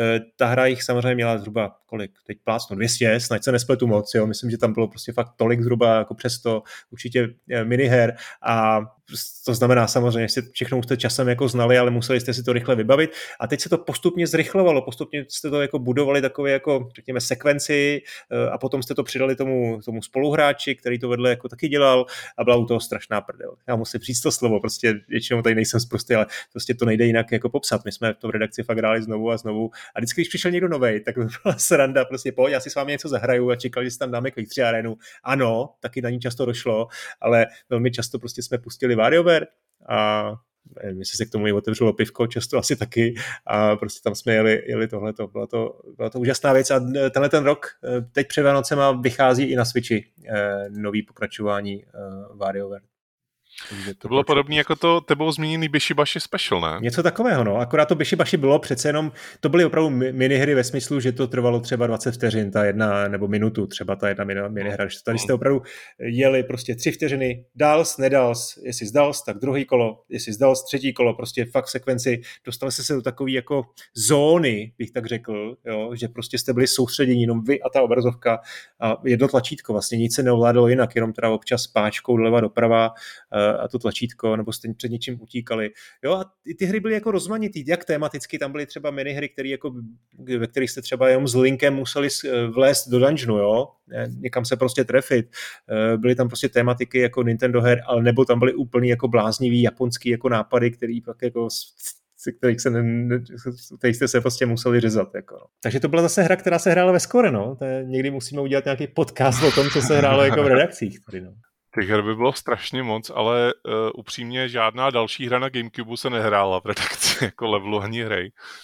Ale mojí pátou hrou, si říkám, že jsme tady měli zastoupený fakt všechno, jako jo, tak jak, a když se podívám na ten svůj soupis, tak tam mám závodní hru, mám tam sportovní hru, mám tam akční střílečku, mám tam takovou jako logickou věc, no a chybí mi tam asi nějaká plošinovka, takže tam prostě přidám Super Mario Sunshine. Uh, Super Mario Sunshine není nejlepší Super Mario hra. Jo, to jako říkám rovnou dopředu, byť jako to mám jako v těch svých pěti hrách. Ale to, co je tam na té hře vlastně obdivuhodný, je, eh, jakým způsobem se poprali s tím, jak simulovali vodu, nebo obecně tekutiny. Protože eh, v té hře vlastně se ocitnete na takovém ostrově eh, tropickým, který je zahalený do mraků a je tam vlastně tma trošku, jako je to rozhodně pod mrakem. A samozřejmě někdo vám unese princeznu Peach, jako to tak bývá, jako na začátku Super Mario her. No a vy musíte uh, jako do různých světů, podobně jako Super Mario 64, musíte jako chodit najít jako různé hvězdičky, který, uh, kterýma vlastně si odemíkáte cestu dál. A samozřejmě zjistíte, že na konci všeho toho jako stojí Bowser, jako to tak bývá. Ale to není jako ten důvod, proč tu hru hrát. Tu, tu hru hrát jako primárně kvůli tomu, jak vypadá, to znamená grafika, a kvůli tomu, že upřímně asi k té hře potřebujete Gamecubeový ovladač. Protože jako když se to snažíte ovládat na čemkoliv jiným, co není Gamecubeový ovladač, tak jako budete mít velký problém s tím jako skoordinovat vlastně toho Mária, protože On má na sobě takový, takový přístroj, který vlastně stříká vodu, buď jako pod sebe nebo před sebe a ve dvou různých režimech, buď jako taková brokovnice nebo přímý proud vody a vy musíte jako velmi uh, rychle přepínat mezi těma těma režimama. Uh, některý uh, z pozdějších vlastně úrovní jsou na tom vyloženě postavený, že jako rychle přepínáte a vlastně umíte se tam ovládat vlastně v rámci té hry. A uh, já jsem tu hru jako se k ní dostal z takového to jako velmi špatného úhlu pohledu. Jo. Já jsem se k ní dostal, takže mi někdo řekl, to je nový Mario, to si zahraj. Tak jsem se k tomu jako dostal, zahrál jsem si to a vůbec jsem nepochopil to ovládání. Mě prostě vůbec nepřešlo jako do krve. Ale pak jsem se jako si říkal, a tak jako zkusím, dám tomu šanci, protože se mi líbila ta grafika, líbilo se mi, jak to vypadá celý. Ono to má jako, jako letní nádech, jako celá ta hra, protože se to hmm. odehrává v tom letním letovisku a ještě všechny ty, nebo skoro všechny ty úrovně jsou nějak spojený prostě s jednotlivýma částmi jako toho, co můžete najít v letním letovisku, jako vy, jo? že tam jsou prostě jako nějaký provazový, uh, provazový prostě uh, části, uh, nějaký provazový městečko, je tam prostě nějaký jako uh, nějaká lodička, která tam prostě jezdí okolo nějakého ostrova, jsou tam různý jako vodotrysky, které tam jako stříkají a prostě celý to je to tak jako laděný do toho jako letního stylu, že jsem to prostě nějak zažral pod kůži a i když jako jsem opravdu jako trpěl uh, v rámci toho ovládání, že jsem jako nepo, furt se mi nedařilo, nedařilo, nedařilo a pak to teda jednou seplo, že jsem jako to hrál a najednou jsem jako věděl, aha, tak teď už to ovládám, teď už si to dovedu jako zahrát. Tak v tu chvíli se mi to jako líbilo. Nelíbilo, říkám, není to nejlepší Super Mario hra, rozhodně ne, Uh, ale uh, podle mě si to nezaslouží takovou tu velkou kritiku, kterou to občas schytává, že to je naopak nejhorší Mario hra, to zase jako taky si myslím, že ne. Takže hmm. moje pátou hrou je Super Mario Sunshine. No, tak jako asi to, to, to základní informace, že ho tady nemám, tak něco jako o mě říká, ale na druhou stranu máš pravdu v tom, že určitě já bych ho taky neoznačil za nejhorší Mariovku, když vlastně nevím, co bych označil za nejhorší Mariovku. Jako, Mario um, is missing. eh, no, tak dobře, ale to, to, je, to je úplně něco, úplně jiný příklad, případ. Eh, tak eh, tohle byla, jako samozřejmě, jak jsem jako dohrál s tím ovládáním, si myslím, že až takový problém nebyl jako spíš s kamerou, tam byl jako opravdu problém v některých jako místech eh, s kamerou. Eh, nedávno vyšel ten, ten remaster prostě trošku jako vylepšený na Switchi, ta kolekce hmm. starých eh, All-Star, ehm, vlastně tří starých dílů, takže tam si to člověk může zahrát. Já se přiznám, že jsem to tam nedohrál, několikrát jsem to rozehrál a stále to mám v plánu, ale něco to se prostě o té hře jako vypovídá, že to prostě hodně zestárlo. Jo. Na druhou stranu, jako vlastně tehdy jsem si to velmi užil, ale do toho výběru se, se prostě nevyšlo. No. Který hry máš mimo teda, mimo tu svoji pětku? Uh, no hele, měl jsem tady připravený ten Beautiful Joe, že bych jako vytáhl, ale vlastně musím říct, ani jednou, ani jednou jsme, si, jsme si, aspoň teda ty, mě, já jsem, mám pocit, že ty jsi vybral fakt jako věci tentokrát jako po svém, že to nejsou takový ty klasický jako fláky, Eh, takže jsi mi tam do toho vidle, vidle naštěstí nehodil. Takže takhle jsem to měl v plánu, ale her tady samozřejmě jako mám, mám jako mnohem víc, co, co stále stojí za zmínku. Já bych chtěl zmínit určitě ten Luigi's Mansion, protože prostě v tom lauči ten Mario jako chyběl. Luigi's Mansion byl, byl fantastický opravdu tehdy, ono to byla hodně krátká hra, to bylo prostě asi za 6 hodin snad jako hmm. dohraný tehdy byl kritizovaný, zase trošku si myslím, že neprávem. Navíc ta série si myslím, že už prokázala, že to místo jako má. Jo? Trojka je prostě naprosto jako fenomenální na Switchi. No to bylo eh, tehdy kritizovaný z toho pohledu, že vlastně byla launchovka a nebyl to Mario. Že jako vlastně všichni se těšili na toho Mária a místo toho dostali Luigiho, který vlastně nebyl úplně tak jako plošinovka. No to bylo něco jako mezi akční hrou a plošinovkou, ale jako nebyla to prostě nová Mario hra, no. No, no, přesně tak. Potom bych řekl jako poslední vlastně věc eh, od Rareu Star Fox Adventures, taky prostě hra s určitýma výhradama, ale jako velmi dobrá. Eh, mix plošinovky a klasické akční adventury, hodně jako mm. third person střílečka vlastně. Eh, měl se tam absolutní kontrolu na kamerou a bylo to jako povedený. Občas se to přepínalo do, do first person, samozřejmě, pokud se potřebovali rozhlídnout. Eh, tak, co dál? Ještě mm, samozřejmě ty RPGčka, ty tady prostě úplně nemám Fire Emblem, byl výborný, byly tam nějaký Final Fantasy, velmi jako ceněný. Animal Crossing musíme zmínit, to je hra, která historicky samozřejmě má má, není, není jako nesmí na ní zapomenout. Tady ve svém seznamu mám taky ten Animal Crossing, mám tady ještě ten tebou zmíněný Super Monkey Ball, Eh, který na Gamecube byl podle mě nejlepší, nejlepší verze, i s tím skrz to ten ovladač vlastně, jakože vlastně díky tomu ovladači se to velmi dobře ovládal. Pak Super Smash Bros. Melee, jako ta, ta je vlastně stále hraná hra, ale já jsem nikdy neproniknul do této série, takže jsem ji ani nezvažoval. No a poslední věc, co tady mám na svém seznamu, která není úplně jako skvěle hodnocená, teda, ale mně se z nějakého důvodu líbila teda zejména kvůli tomu, že to má spojitost s jinou sérií a to je Battalion Wars, což vlastně má jako takovou spojitost s Advance Wars, je to real timeovka, hmm hmm. který vlastně se přepínáte do těch jednotlivých vojáků a střílíte za ně v úvozovkách a zároveň ještě posíláte ostatní vojáky, aby jako něco dělali. Ale jako měl jsem s ní takový problém, že jako se mi spíš líbila na papíře, než jako v tom, jako když jsem jí teda hrál. Já bych zmínil Time Splitters, to je hra, kterou má většina lidí spojenou s PS2, ale Future Perfect vyšel vlastně i, i na Gamecube a vypadal tam fantasticky a to jako skvělá, skvělá, skvělý jako v kolpu, eh, je, byl tam single dobrý. Eh, co jsem taky hodně hrál, byl Metal Gear Solid eh, Twin Snakes, to byla předělaná jednička právě od těch lidí, co dělali Eternal Darkness od Silicon Knights a bylo to velmi dobře předělaný. No a potom další, co jsme ještě trošku hráli v redakci, byl Soul Calibur 2. No, když už ten Dreamcast přece jenom ztratil dech, tak eh, vyšla dvojka a tam byl i Link. Tam jste mohli hrát i s Linkem, takže z tohohle pohledu taky, taky výjimečný. Po, počkej, to není zdaleka všechno. Co ještě nepadlo? Ty jsi řekl Prince of Persia Sense of Time, to bylo velmi dobrý. To Vyšly tam i Splinter Celly vlastně, všechny tři. Uh, nebylo to úplně jako ta nejlepší varianta, jak si zahrát Splinter Celly, ale jako rozhodně jako se tam nestratili. Ona vlastně Gamecube jako taková, mimochodem my jsme tehdy, to jsem si až teďko vzpomněl, jsme tomu říkali Gamecube, ne Gamecube, ale Gamecube. tak uh, ona vlastně jako byla uh, takovým jako rozhodně ne třetím vzadu, byla to tuším jako někde jako na úrovni Xboxu, jako co se týče výkonu, takže vlastně jako ten Splinter Cell tam nevypadal vůbec špatně. No. Z nějakého důvodu ani jeden z nás nezmínil, tak Mario Kart Double Dash, to, to by mělo padnout, to je prostě vždycky jako zásadní věc. Upřímně, já jsem to nezmínil cíleně, mě to fakt nebavilo tenhle ten díl, tam totiž byla ta možnost jako hrát vlastně ve dvou jako na jedný, na jedný motokáře, že jako jeden je vzadu a hází ty bonusy a když se prohodíte, tak jsou trošku jiný ty bonusy. A mě tenhle ten díl konkrétně fakt vůbec nebavil, takže já ho tam nemám kvůli tomu, že bych bych zapomněl, ale že prostě jsem ho tam mít nechtěl. Hmm. No a já bych chtěl zmínit ještě to propojení, to jsme, co jsme zmínili, to propojení s GBAčkem, který vlastně umožnilo využít ty funkce uh, her navzájem jako sdílený. Jo. Tam, tam často byly hry, které ty si měl na GBAčku, prostě, já nevím, co to bylo, třeba uh, Splinter Cell, nebo na velký konzoli si měl Splinter Cell a na tom GBAčku, když to připojil, tak byla minimapa nebo radar jo, který nebyl na tom displeji, bylo to takový jako lepší a naprosto geniální, tam byl Pac-Man, Pac-Man versus, kde uh, hráli tři hráči na, koukali na Gamecube a ovládali duchy a ten jeden hráč, který měl Pacmana, ten ho ovládal na GBAčku. Jo, a ten viděl celou mapu. Jo, ty duchové tam byly jenom prostě takový výřezy, koukali všichni na ty svoje malé oblasti a na tom GBAčku si viděl, si viděl vlastně jako jediný toho Pacmana a mohl si... Předchůdce Nintendo Landu, co byl na výučku. Ano, ano, ano. No.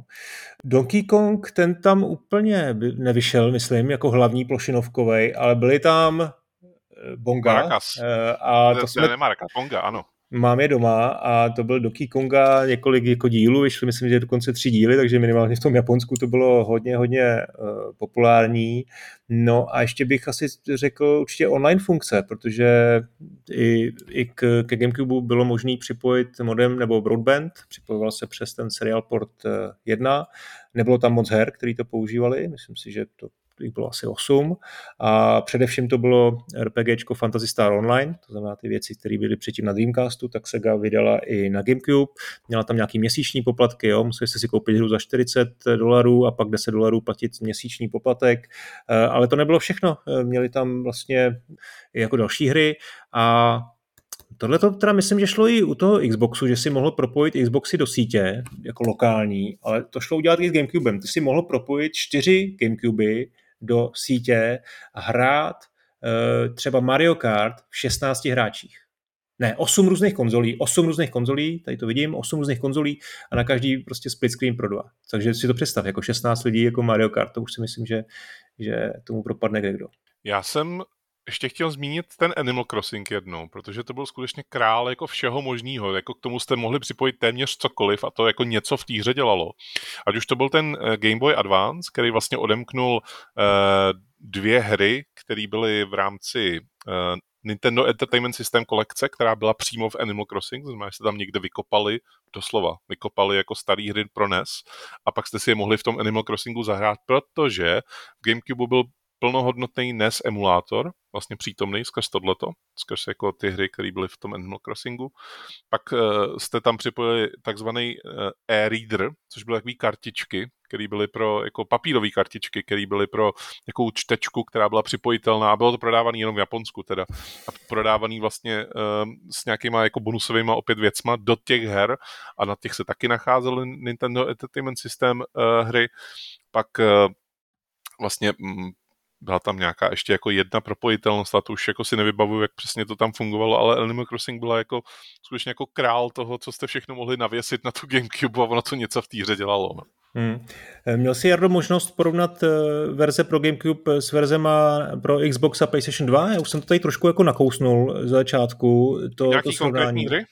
No právě jako obecně, jo, protože prostě mám pocit, že se jako už jsem to trošku jako nakousl i v tom, v tom úvodu, že to byl takový jako třetí vzadu, že to Nintendo nemělo tu, tu, tu možnost nebo ani ambici konkurovat, ale myslím, myslím si, že prostě už něco z toho, co tady padlo, eh, co třeba řekl ten, ten programátor z Factor 5, který to jako hodně prejzoval a hypoval, eh, ale myslím, že to bylo i prostě, že se to pak nakonec zakládalo na realitě, že opravdu GameCube v některých ohledech jako dokázal konkurovat těm konzolím. Ano, no. a myslím ano si, u spousty her já teď díky tomu, že mám vlastně emulátor všech těchto generace konzolí, co znamená původní Xbox, PS2, Gamecube, mám na Xbox Series X, tak skrz emulaci vlastně můžu, nebo nemůžu, porovnávám jako vlastně některé hry a třeba multiplatformovka Need for Speed Underground, tak ta vypadá nejlíp na Gamecube. Jako jo, hmm. tam jako nejlepší verze toho této hry je na Gamecube. Na PS2 prostě některé textury úplně chybějí, jako některé odlesky prostě od země. Na Xboxu zase uh, skrz to, jak jsme se bavili, že vlastně Xbox to byla dřív jeho výhoda, tak zrovna u této hry ta výhoda úplně nebyla skvělá. Takový to rozmazání textur, jako ten bloom efekt a podobné věci, tak to, tam se teda vyřádily, jako v Need for Speed Underground. A vlastně nejčistší a nejlepší a to, ona to byla jako, co se týče toho, co v té hře bylo za obsah, tak to byly stejné verze, jako by, jo, ale lišilo se to jenom tou grafikou a ta grafika byla nejlepší na Gamecube. Hmm. Takže jako, když se to povedlo u některé hry, tak to šlo. Je to tak, ono stačí se podívat na ty technické parametry a srovnat si to. Jo. Některé ty věci prostě nevyznívají pro Gamecube vůbec špatně. Jo. Vem si, GPUčko mělo na, na Gamecube 162 MHz, na PS2 147. Klasický procesor CPU, ten měl frekvenci 485, zatímco PS2 měla 295, to je velký rozdíl, jo. Jasně, Xbox 733, ten měl tu PC architekturu, tak to bylo někde jinde. A paměť, jo, 40 megabitů a Xbox měl 64 sice, ale PS2 32, takže to prostě rozhodně není jako třetí vzadu. Ale jednu věc, kterou na, na, na těch emulátorech určitě nejsi schopen posoudit, tak to jsou nahrávací časy. Jo. Mm, mm. Určitě to bylo dané i tím, že, že zkrátka těch dat bylo míň, jo, 1,5 GB proti, proti 8 často, ale eh, spousta těch her prostě měla stejnou velikost a stejně se prostě díky díky nějaký přenosové rychlosti a zejména díky eh, výborný kompresi textur, tak se prostě ty hry na GameCube jako velmi často nahrávaly eh, rychlejš ve srovnání s Xboxem a s PS2. Tím pádem můžeme asi jít do další části našeho podcastu a to je sběratelství, protože uh, právě teď vám můžu doporučit věc, která je na českém Aukru. za 4 tisíce tam můžete koupit GameCube a je to jediná GameCube, kterou na Aukru můžete v tuhle chvíli koupit.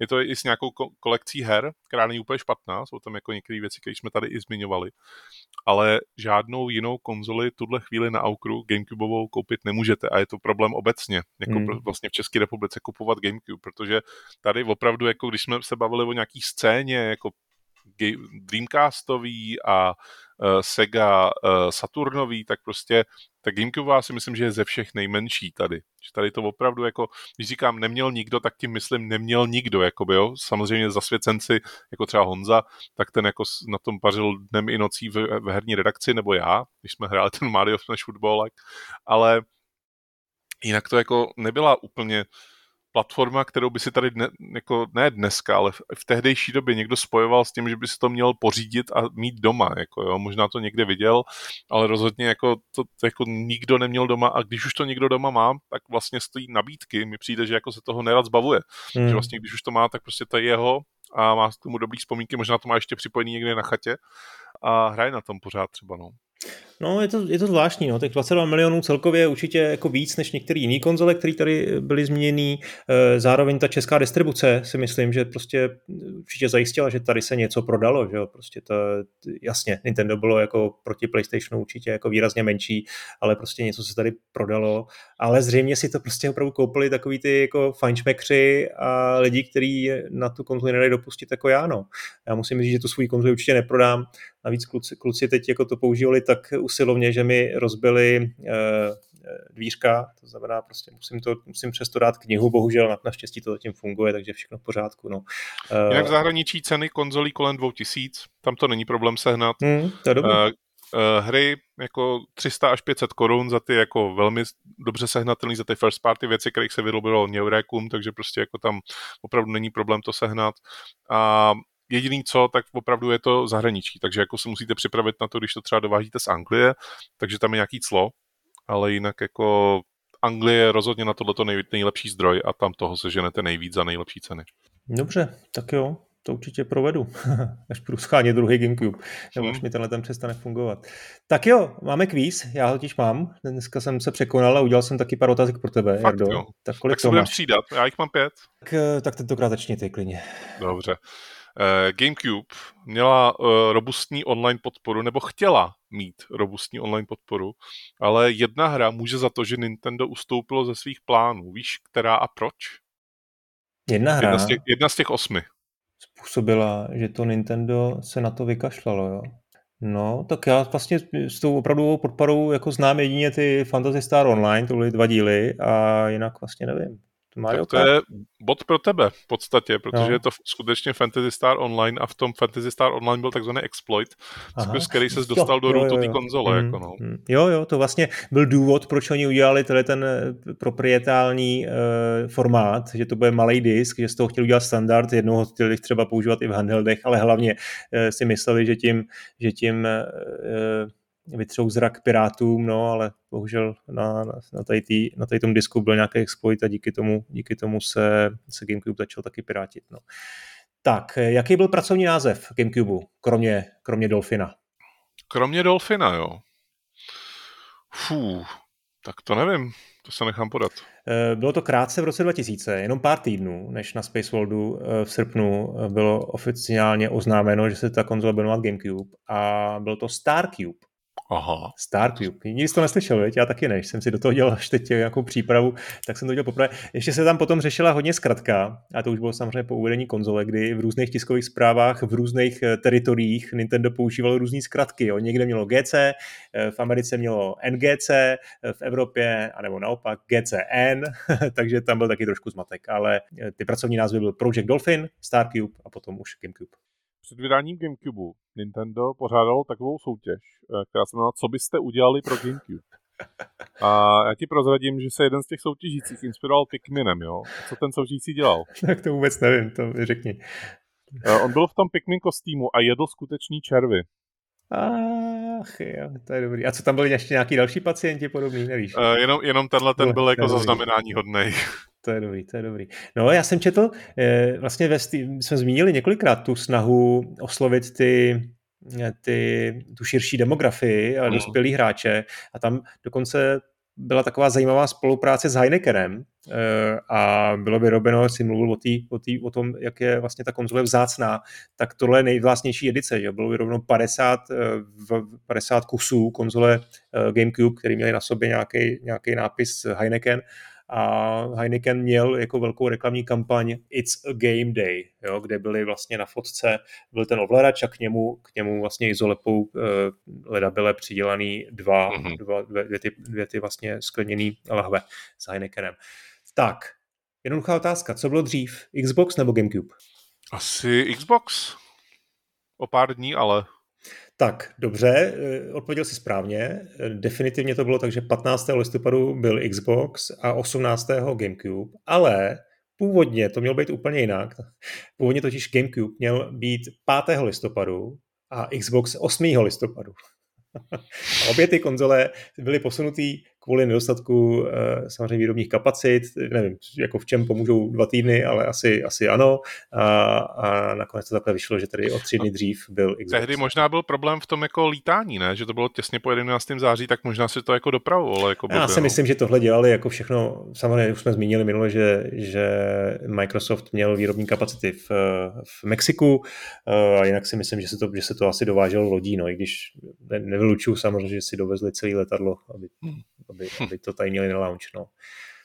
Ale GameCube, když jsme u toho data vydání, jo, tak GameCube vyšla v Severní Americe ve stejný den, ale jiný rok, jako jiná konzole od Nintendo. Která to byla? Ve stejný, stejný den, den ale, jiný, ale jiný rok. No, tak to jsou ty listopady, no. To je těžký, jo. Tak uh, já zkusím typnout, že to bylo hned potom to víčko. Ne, to ne, to ne, to víčko bylo v srpnu už snad. Switch to určitě nebyl. Nintendo, tak já řeknu 64. Špatně, je to Wii U. Eh, rozdíl 11 let. jsem zapomněl. No jo, pěkně. Tak, je GameCube kostka? Mm, ne. to byla návodná otázka trošku, viď? tak jo, tak já ti to nebudu, nebudu trápit. Hele, 11,4 cm krát 15 cm krát 16 cm, takže ani, ani jedna část není, není stejná s druhou. Ale upřímně teda, jako, kdyby ses nezeptal takhle, tak řeknu ano je, prostě, protože prostě ten tvar, který já mám v hlavě u Gamecube, tak opravdu je ten kostkovitý, jakože tam není jako něco, co by přečuhovalo. No. Hmm. Já se tě zeptám, co je tako? T-A-K-O. Tako. Nevím, nevím. Je to nevydaný prototyp HDčkový GameCube, který měl být jako návaz, návaz, návazný vlastně na GameCube. Místo víčka mělo být Aha. prostě HD GameCube, jako dá se říct, v roce 2005. Uh, ty o tom slyším poprvé, to je zvláštní, to si musím dohledat. Tak, OK. No, když mluvíš o tomhle, tak se tě zeptám o tom vývoji, tak eh, se tě zeptám, co měl mít GameCube společného s 3DSkem. S 3DSkem? Tak předpokládám, že to měl být 3D efekt nějaký, u, u, tý, u nějaký jako možnost ovládat nebo hrát hry ve 3D, jako na Gamecube. Jako, že budeš koukat na, na Skrz takový ty če, modrobílý, uh, modročervený brejle? OK, no, jsi blízko. Eh, ne, byl to vlastně ten efekt stereoskopického 3D, který Nintendo už vyvíjelo tedy na začátku tisíciletí. Uh, uvažovalo se o tom, že bude pro GameCube vyrábět speciální LCD obrazovku, no ale pak samozřejmě to dostal účetní starost, zjistil, hele, jste se splácnili, to vůbec nedává smysl mít jako LCD display pro, pro GameCube, takže to celý spadlo pod stůl. Ale měli na to připravenýho Luigiho, Luigi's Mansion, měl skutečně podporovanou tu 3D grafiku a jak víme, tak Luigi's Mansion potom vlastně vyšel mm. na 3DS, pokud se nepletu, taky jako launchová hra, že jo? Nebo, nebo jedna z prvních her, takže, takže jo, takže to vlastně už v tom roce 2000, 2001 eh, byla dispozici stereoskopická grafika, akorát to ještě tedy nedávalo smysl finančně. Vidíš, to jsem ani nevěděl. Přečtu ti na závěr pět he, eh, čtyři hry a jedna z nich vyšla pro GameCube, jo? Tři ne a jedna, jedna vyšla. Hmm.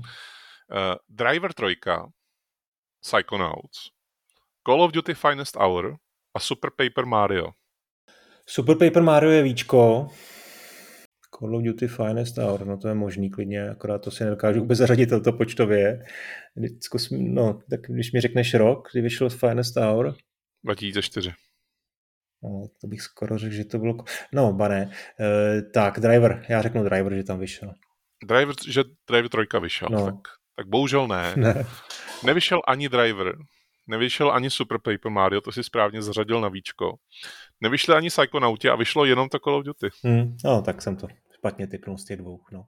Tak, a mám pro tebe poslední zvukový kvízeček. Jestli si, jestli si vzpomeneš, z čeho je ten, ten zvuk?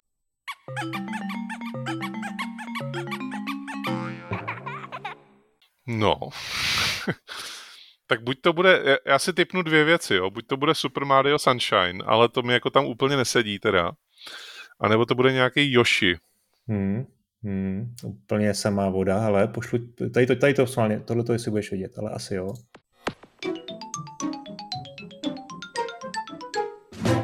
Tohle je zvuk, který se rozezní, když zapnete GameCube a vlastně je to ta úvodní startovací animace, kdy tam se točí to Gčko a tak, vykresluje čtverečky. Startupový zvuk a když před tím startupovým zvukem po zapnutí konzole zmačkneš tlačítko Z na uh, ovladači pro, jeden, pro jednoho hráče, tak, se, uh, tak zazní to co, to, co jsem tady pustil předtím. A, a když stiskneš na všech čtyřech ovladačích uh, čtyři tlačítka Z, tak zazní ještě úplně jiný tenhle ten.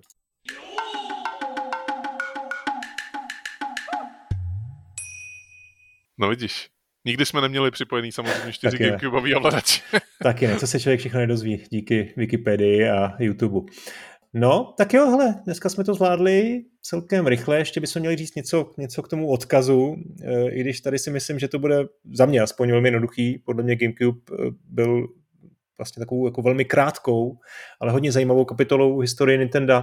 A pokud jde o ten odkaz, tak já bych řekl ze všeho nejvíc e, vlastně umetl cestu svýmu nástupci, hmm. Víčku, který bylo prostě obrovský úspěch, vlastně bezprecedentní úspěch eh, a bezprecedentní vlastně inovace, kterou, kterou Nintendo představilo, tak eh, tam se ukázalo to skutečný ten skutečný um Nintendo v tom uh, uvádět na svět nové myšlenky, nové koncepty a tak, tak říkajíc jako vlastně nastavit to zrcadlo celý branži a konkurenci, která jako fádní a kopíruje, ale právě to byl ten GameCube, jo? že nedokázali tehdy vymyslet nic, nic jiného a prohráli. Prohráli s Xboxem o pár milionů, o dva miliony, si dobře vzpomínám, a samozřejmě na celý čáře i s PS2, která, která je dodnes uh, tím ne, nepřekonaným absolutním hegemonem, nejprodávanější konzolí všech dob.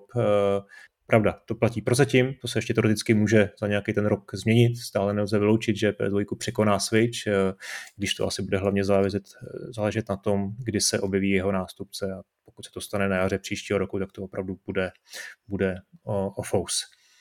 Já to řeknu možná vošklivě, jo, ale jako vlastně ten největší odkaz Gamecube je to, že si uvědomili, že nemají uh, možnost soupeřit jako na rovným poli s Xboxem a s PS2, jakoby, nebo s Xboxem a PlayStationem jako takovým. Protože kdyby Víčko byla další vlastně konzole, která by se zaměřovala na stejné hry, jako jsou na Xboxu a na PlayStationu, tak si myslím, že tady Nintendo buď už jako není, anebo se přetransformuje jenom v dělání jako handheldu, že jako vlastně to víčko je dost zachránilo jako v tomhle A když se člověk podívá na tiskovku Nintendo z roku 2005, kde vlastně uvádí víčko na E3, tak tam jako všechny ty prvky, které tam jako jsou řečený, tak jsou úplný odklon od Gamecube, že to bude prostě her, herní konzole, která přiláká úplně nový hráče. Povedlo se. Víčko přilákalo nový hráče. Bude to konzole, kterou bude jednoduchý ovládat. Na rozdíl od jako standardního klasického gamepadu. Opět, povedlo se. Bylo to pohybový ovládání a pochopil to úplně každý. A třetí věc, eh, která se teda nepovedla, bude tam hodně velká podpora online lomeno multiplayeru Jo? Multiplayer ano, víčko bylo dělaný na multiplayer, ale online teda na ten radši zapomeneme. Ale u Gamecube zase, to, se ne, to tam nebylo v podstatě. Říkali jsme těch 8 her a jediný, co se jako vlastně, jakým způsobem jsi mohl hrát vlastně na Gamecube ten multiplayer, bylo, že si sehnal další dva až tři kamarády, nebo jednoho až tři kamarády, který hráli s tebou, protože Gamecube taky bylo podporovalo vlastně možnost připojení rovnou čtyř ovladačů, jako hmm. bez jakýhokoliv multitapu. Takže se vlastně obrazovka u podporujících her rozdělila na čtyři kusy a díky tomu vlastně si mohl jako ten multiplayer zažívat na jednom gauči, ale vlastně všechny lekce, které Nintendo dostalo v rámci Gamecube, tak se z nich poučilo a udělalo vlastně něco trochu jiného, nebo něco trochu jiného, úplně jiného v rámci toho víčka, protože jako sice tam byly hry, které navazovaly na Gamecube, některé vyloženě vycházely jako z Gamecubeových eh, titulů, ale ten systém, jakým jste to hráli, tak byl úplně jiný a vlastně Nintendo se vydalo vlastně jiným směrem než Sony a Microsoft. Pak se k tomu vrátilo v rámci výučka, kdy jako vlastně tak trochu zase soupeřili. Uh, jedny z vlastně launchové hry byly velmi podobný Batman, že jo, tam vyšel Battlefield a tak. Ale jako jediná taková ta dlouhotrvající legacy té konzole, toho Gamecube, bylo to, že se poučili, že takhle už ne. Hmm. Eh, tak to je všechno, to byl Gamecube. Máte-li jakýkoliv dotazy k celé sérii, můžete mi napsat na e-mail podcast.cz, nejvyšší čas, eh, příště už je finále. Eh, uvítáme samozřejmě oba dva, jakýkoliv další feedback, sledovat nás můžete na Twitteru, já jsem tam jako Bludr, Jarda je tam pod svým celým jménem, Jaromír Movalt s Vojtem V. No a já vám děkuju a za týden naposledy u PlayStation 2. Jardo, čau. Tchau.